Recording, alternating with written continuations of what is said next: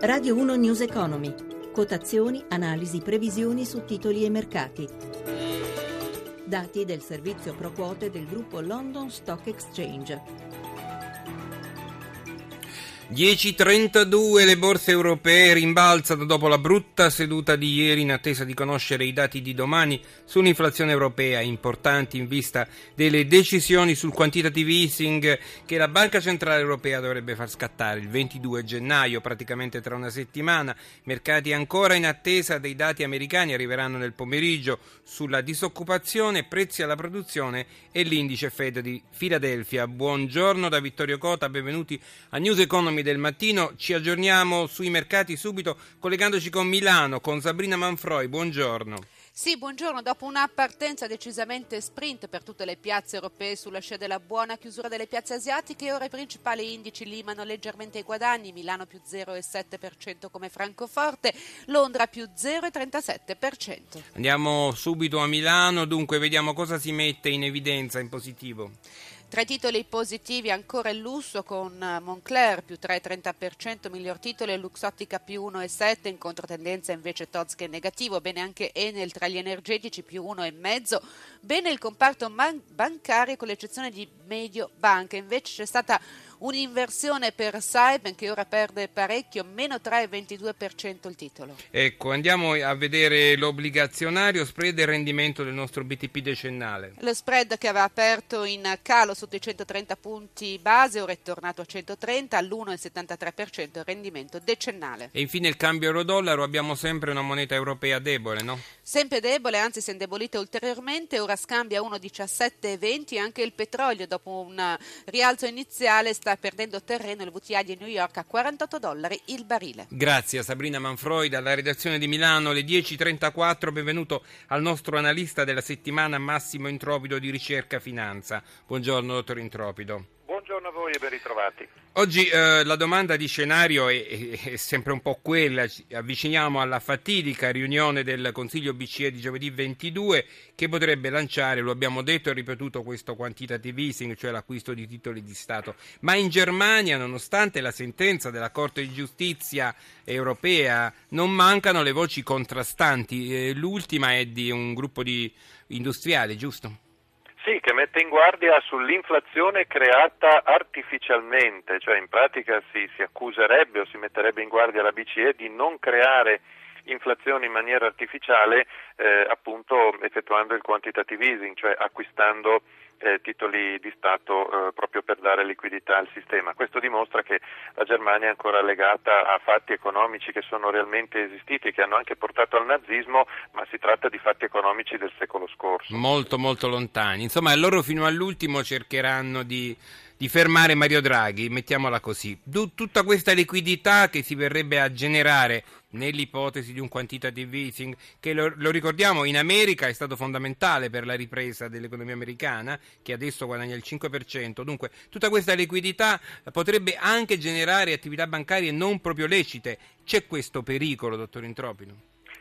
È un pericolo che si sta già traducendo in realtà, infatti eh, il cosiddetto shadow banking, cioè la, la, la, l'attività bancaria ombra, quindi non del tutto legale e non del tutto propria, cioè fatta con strumenti che non dovrebbero essere strumenti bancari, quindi con derivati e quant'altro, sembra, perché essendo ombra è difficile stimare la sua dimensione, sembra che sia cresciuta fino a 75 trilioni di dollari di controvalore, vale in pratica quanto il PIL mondiale, cioè quanto l'intera economia mondiale, questo è un po' il frutto della globalizzazione, ma anche del fatto che esistono ancora paesi, paradisi fiscali e non, che hanno una regolamentazione troppo morbida e che si fanno facilmente prendere la mano dai grandi capitali. Mm, molto chiaro. E il momento dei nostri ascoltatori, io andrei con la prima domanda.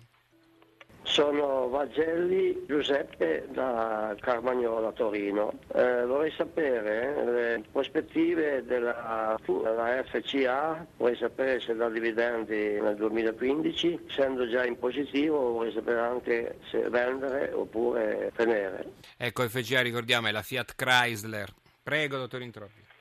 Sì, al momento non sono previsti dividendi per il 2015, quindi relativi all'esercizio 2014, ma è possibile che nei prossimi anni il titolo FCA torni a pagare dividendi se la crescita aziendale sarà quella programmata da Marchionne e dal suo staff. Tra l'altro una, una Fiat Chrysler o una FCA che dir si voglia che tiene aperte le porte a possibili nuove alleanze, se non una vera e propria, ma in questo caso futura, eh, fusione o incorporazione con qualche altro grande costruttore, l'ha ribadito, l'ha fatto capire recentemente proprio Marchionne ieri a Detroit a una, un evento a cui ha partecipato e quindi è un titolo interessante.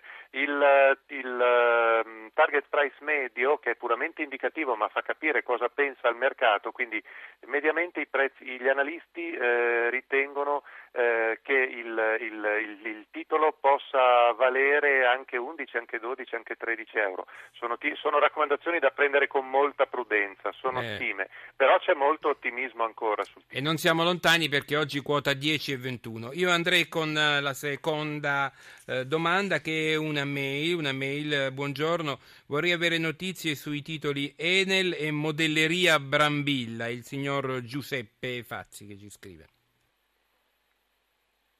Per quanto riguarda Enel siamo in un momento di difficoltà legato all'energia, Enel non, non, è, non, è, legata al petrolio, però comunque tutto il settore poi tende a essere colpito perché poi i mercati tendono sempre a generalizzare. In questo momento siamo in una fase di debolezza, quindi prudenza per chi deve entrare e, e, e diciamo, tener duro per coloro che ce l'hanno come investimento di, di, medio periodo. Per quanto riguarda invece Modelleria Brambilla, è bello parlare di questo titolo non tanto per il titolo ma per il settore a cui appartiene, che è l'AIM di Borsa Italiana, il mercato delle piccole e medie imprese che dà visibilità e accesso al capitale per le nostre aziende crescenti, che potrebbero essere le aziende medie di domani.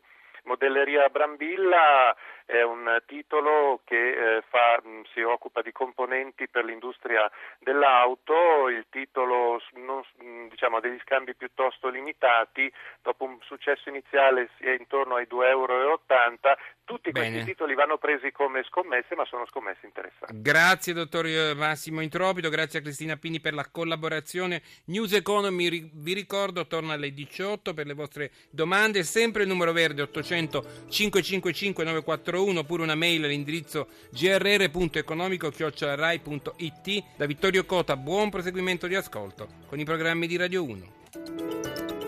I contenuti di questa trasmissione non costituiscono attività di sollecitazione del pubblico risparmio da parte di RAI Radio Televisione Italiana e non costituiscono giudizio da parte della stessa sull'opportunità di eventuali investimenti. RAI Radio Televisione Italiana non è responsabile di eventuali errori che potrebbero derivare da un non corretto utilizzo delle informazioni contenute in questi servizi.